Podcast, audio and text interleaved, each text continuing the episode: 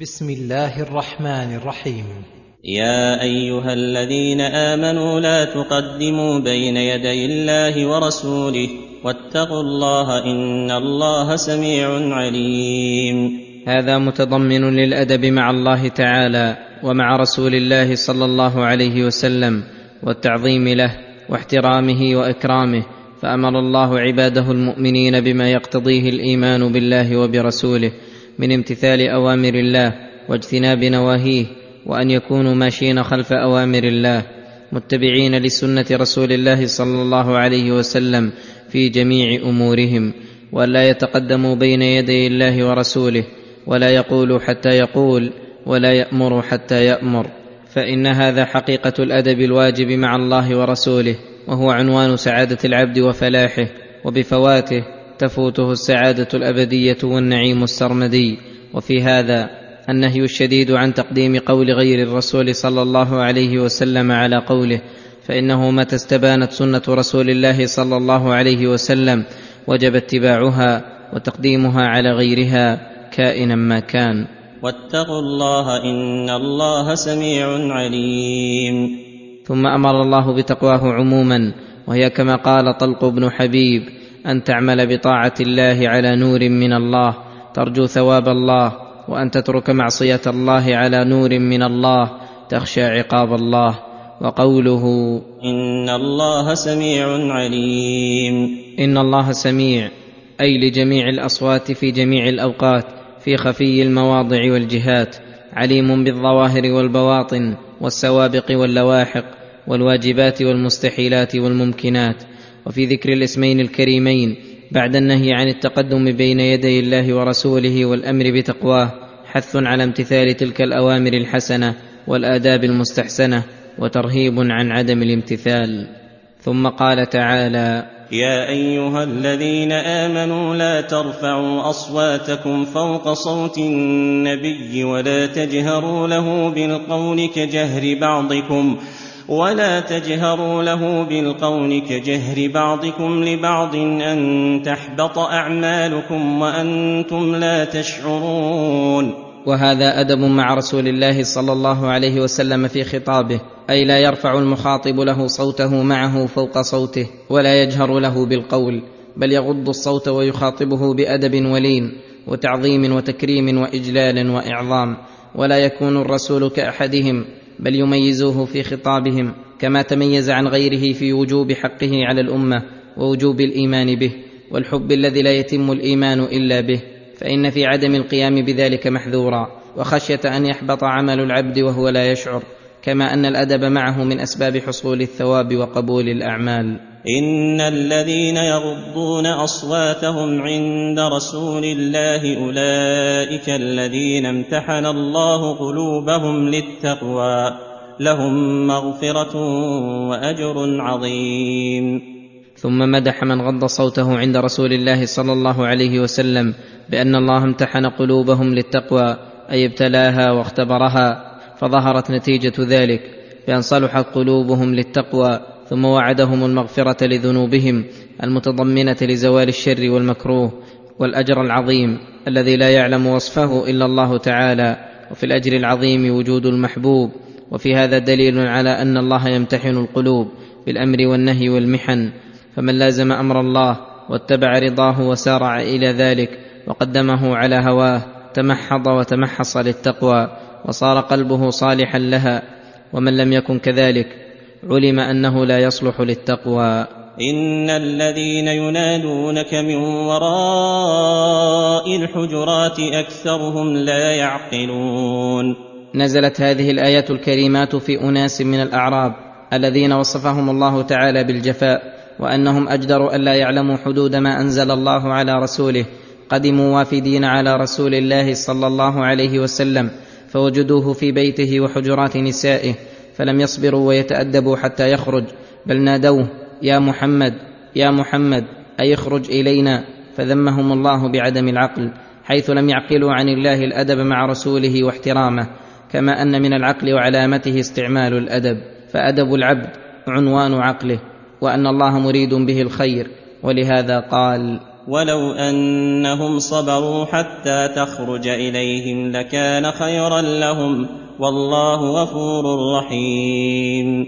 أي غفور لما صدر عن عباده من الذنوب والإخلال بالآداب رحيم بهم حيث لم يعاجلهم بذنوبهم بالعقوبات والمثلات. يا أيها الذين آمنوا إن جاءكم فاسق بنبأ فتبينوا أن تصيبوا قوما بجهالة فتصبحوا على ما فعلتم نادمين. وهذا أيضا من الآداب التي على أولي الألباب التأدب بها واستعمالها وهو أنه إذا أخبرهم فاسق بخبر أن يتثبتوا في خبره ولا يأخذوه مجردا فإن في ذلك خطرا كبيرا. ووقوعا في الإثم فإن خبره إذا جعل بمنزلة خبر الصادق العدل حكم بموجب ذلك ومقتضاه فحصل من تلف النفوس والأموال بغير حق بسبب ذلك الخبر ما يكون سببا للندامة. بل الواجب عند خبر الفاسق التثبت والتبين فإن دلت الدلائل والقرائن على صدقه عمل به وصدق وإن دلت على كذبه كذب ولم يعمل به. ففيه دليل على أن خبر الصادق مقبول وخبر الكاذب مردود وخبر الفاسق متوقف فيه كما ذكرنا ولهذا كان السلف يقبلون روايات كثير من الخوارج المعروفين بالصدق ولو كانوا فساقا. واعلموا أن فيكم رسول الله لو يطيعكم في كثير من الأمر لعنتم. ولكن الله حبب إليكم الإيمان وزينه في قلوبكم وكره إليكم الكفر والفسوق والعصيان. أولئك هم الراشدون. أي ليكن لديكم معلوما أن رسول الله صلى الله عليه وسلم بين أظهركم وهو الرسول الكريم البار الراشد الذي يريد بكم الخير وينصح لكم. وتريدون لأنفسكم من الشر والمضرة ما لا يوافقكم الرسول عليه ولو يطيعكم في كثير من الأمر لشق عليكم وأعنتكم ولكن الرسول يرشدكم والله تعالى يحبب إليكم الإيمان ويزينه في قلوبكم بما أودع الله في قلوبكم من محبة الحق وإيثاره وبما ينصب على الحق من الشواهد والأدلة الدالة على صحته وقبول القلوب والفطر له. وبما يفعله تعالى بكم من توفيقه للإنابة إليه ويكره إليكم الكفر والفسوق أي الذنوب الكبار والعصيان هي ما دون ذلك من الذنوب بما أودع في قلوبكم من كراهة الشر وعدم إرادة فعله وبما نصبه من الأدلة والشواهد على فساده وعدم قبول الفطر له وبما يجعله الله من الكراهة في القلوب له. أولئك هم الراشدون. أولئك أي الذين زين الله الإيمان في قلوبهم وحببه إليهم وكره إليهم الكفر والفسوق والعصيان. هم الراشدون. أي الذين صلحت علومهم وأعمالهم واستقاموا على الدين القويم والصراط المستقيم وضدهم الغاوون الذين حبب إليهم الكفر والفسوق والعصيان وكره إليهم الإيمان والذنب ذنبهم فإنهم لما فسقوا طبع الله على قلوبهم ولما زاغوا أزاغ الله قلوبهم ولما لم يؤمنوا بالحق لما جاءهم أول مرة قلب الله أفئدتهم وقوله فضلا من الله ونعمة. أي ذلك الخير الذي حصل لهم هو بفضل الله عليهم وإحسانه لا بحولهم وقوتهم. والله عليم حكيم. أي عليم بمن يشكر النعمة فيوفقه لها ممن لا يشكرها ولا تليق به. فيضع فضله حيث تقتضيه حكمته. وإن طائفتان من المؤمنين اقتتلوا فأصلحوا بينهما فإن بغت إحداهما على الأخرى فقاتلوا فقاتلوا التي تبغي حتى تفيء إلى أمر الله فإن فاءت فأصلحوا بينهما بالعدل وأقسطوا. ان الله يحب المقسطين. هذا متضمن لنهي المؤمنين عن أن يبغي بعضهم على بعض ويقاتل بعضهم بعضا وأنه إذا اقتتلت طائفتان من المؤمنين فإن على غيرهم من المؤمنين أن يتلافوا هذا الشر الكبير بالإصلاح بينهم والتوسط بذلك على أكمل وجه يقع به الصلح ويسلك الطريق الموصله إلى ذلك فإن صلحتا فبها ونعمت. فإن بغت إحداهما على الأخرى فقاتلوا التي تبغي حتى تفيء إلى أمر الله. أي ترجع إلى ما حد الله ورسوله من فعل الخير وترك الشر الذي من أعظمه الاقتتال وقوله فإن فاءت فأصلحوا بينهما بالعدل وأقسطوا. هذا أمر بالصلح وبالعدل في الصلح فإن الصلح قد يوجد. ولكن لا يكون بالعدل بل بالظلم والحيف على أحد الخصمين فهذا ليس هو الصلح المأمور به فيجب أن لا يراعى أحدهما لقرابة أو وطن أو غير ذلك من المقاصد والأغراض التي توجب العدول عن العدل. إن الله يحب المقسطين.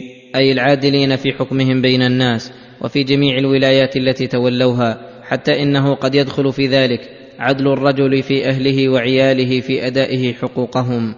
وفي الحديث الصحيح المقسطون عند الله على منابر من نور الذين يعدلون في حكمهم وأهليهم وما ولوا. إنما المؤمنون إخوة فأصلحوا بين أخويكم واتقوا الله لعلكم ترحمون.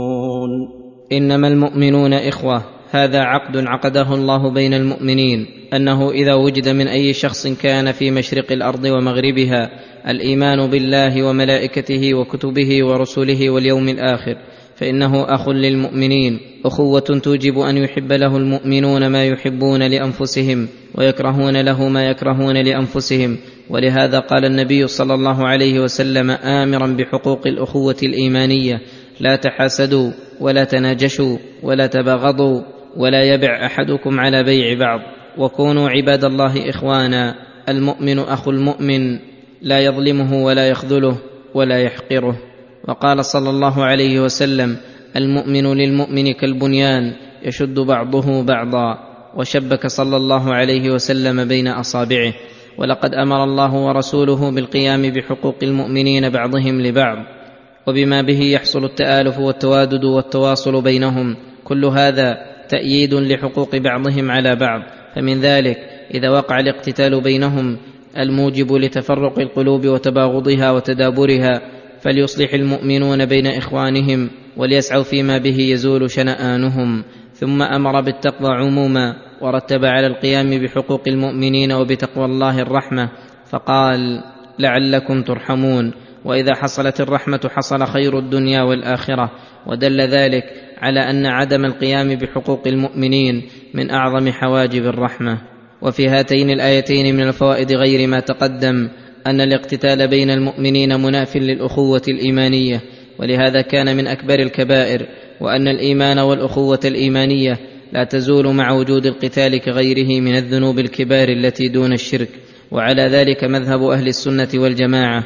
وعلى وجوب الإصلاح بين المؤمنين بالعدل وعلى وجوب قتال البغاة حتى يرجعوا إلى أمر الله وعلى أنهم لو رجعوا لغير أمر الله بان رجعوا على وجه لا يجوز الإقرار عليه والتزامه أنه لا يجوز ذلك وأن أموالهم معصومة لأن الله أباح دماءهم وقت استمرارهم على بغيهم خاصة دون أموالهم.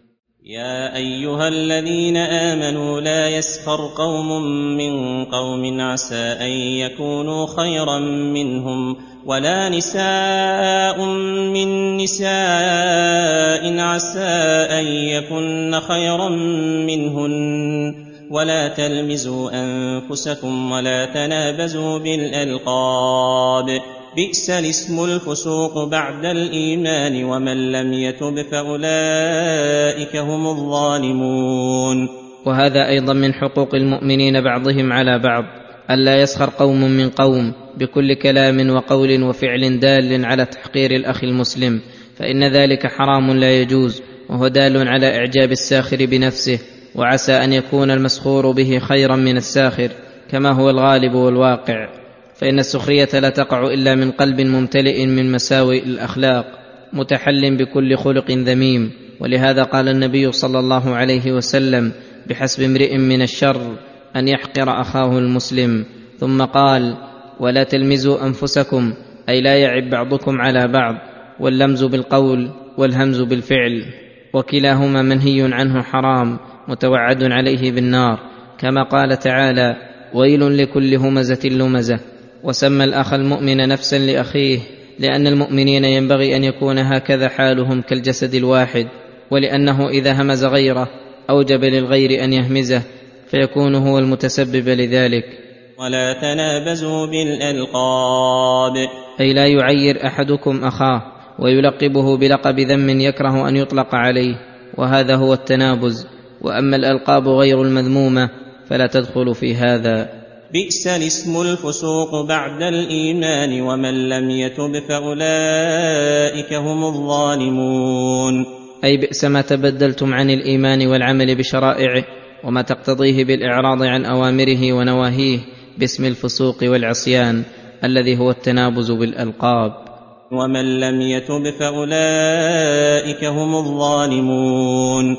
فهذا هو الواجب على العبد أن يتوب إلى الله تعالى ويخرج من حق أخيه المسلم باستحلاله والاستغفار والمدح له مقابلة على ذمه. ومن لم يتب فأولئك هم الظالمون. فالناس قسمان ظالم لنفسه غير تائب وتائب مفلح ولا ثم قسم ثالث غيرهما.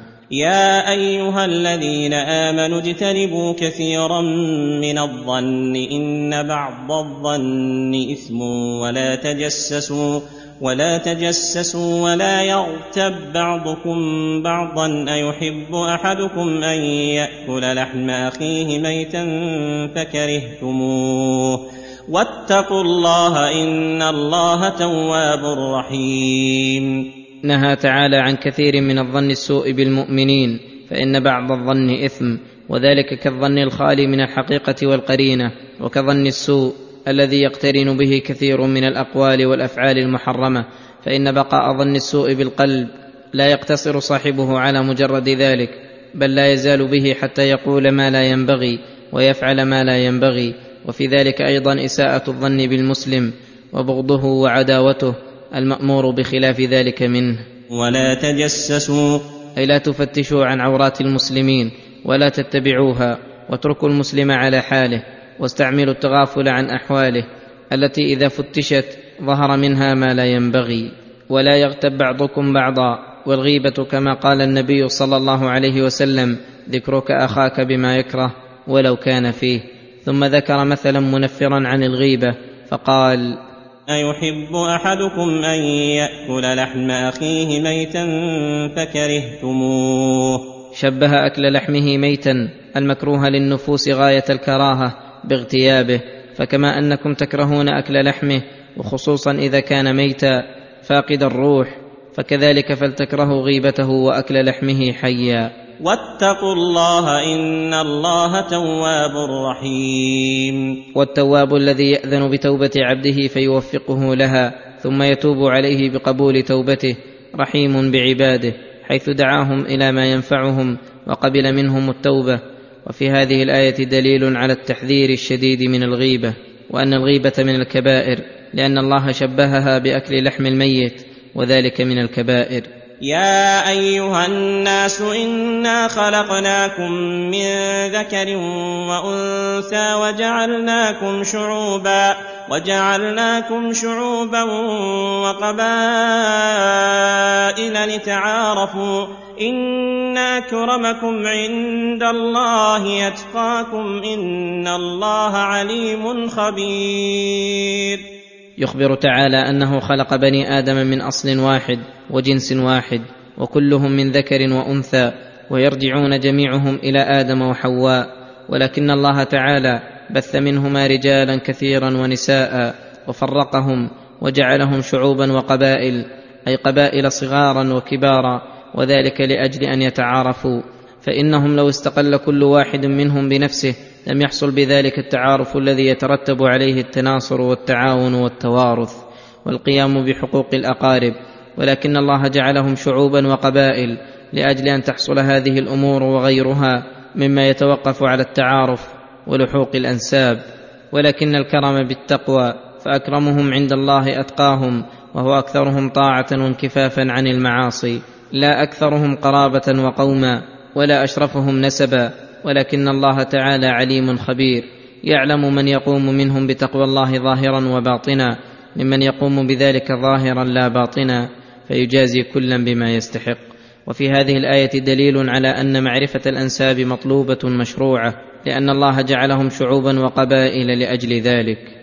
قالت الأعراب آمنا قل لم تؤمنوا ولكن قولوا اسلمنا ولما يدخل الايمان في قلوبكم وان تطيعوا الله ورسوله لا يلتكم من اعمالكم شيئا ان الله غفور رحيم.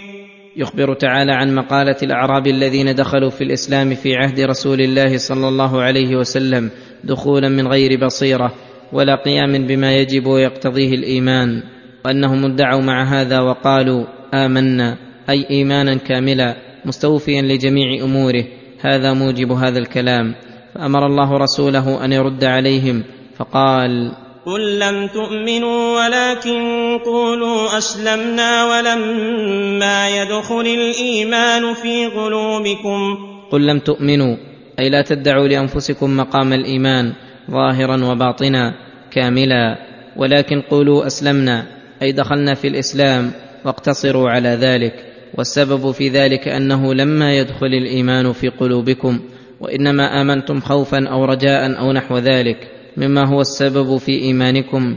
فلذلك لم تدخل بشاشة الإيمان في قلوبكم وفي قوله ولما يدخل الإيمان في قلوبكم أي وقت هذا الكلام الذي صدر منكم.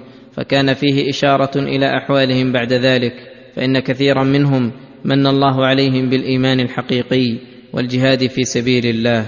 وإن تطيعوا الله ورسوله لا يلتكم من أعمالكم شيئا إن الله غفور رحيم.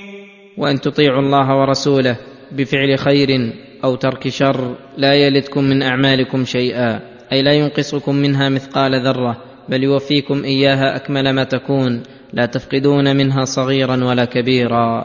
إن الله غفور رحيم. غفور لمن تاب إليه وأناب رحيم به حيث قبل توبته.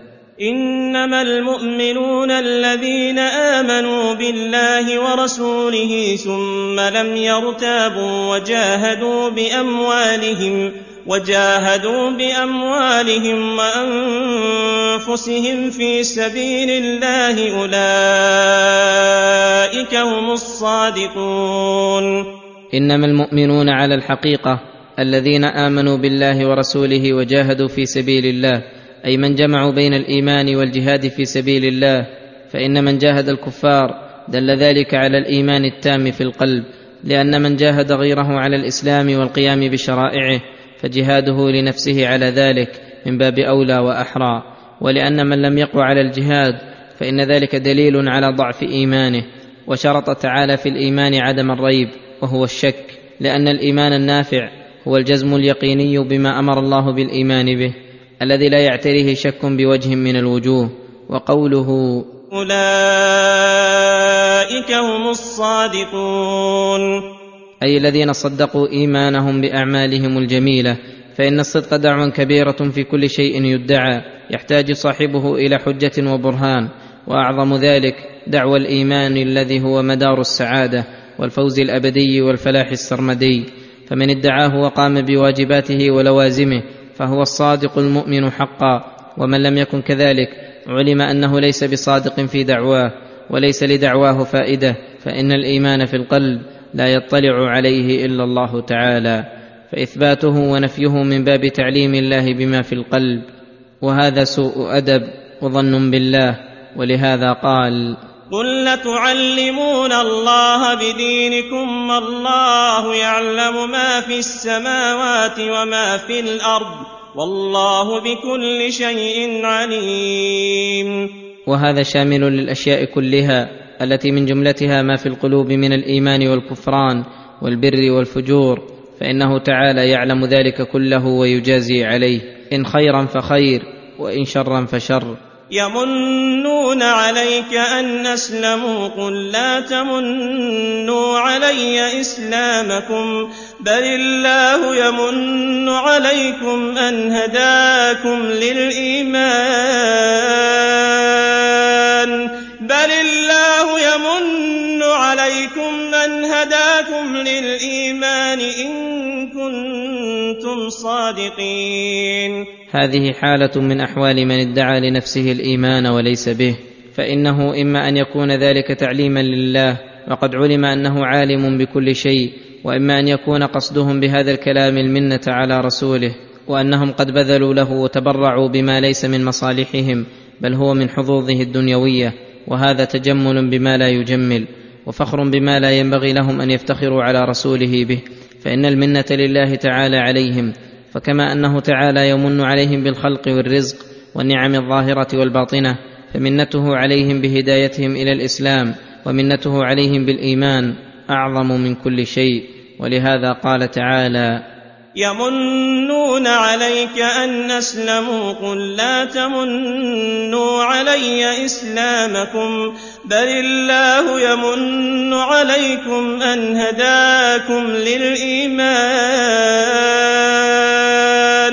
بل الله يمن عليكم أن هداكم للإيمان إن كنتم صادقين إن الله يعلم غيب السماوات والأرض والله بصير بما تعملون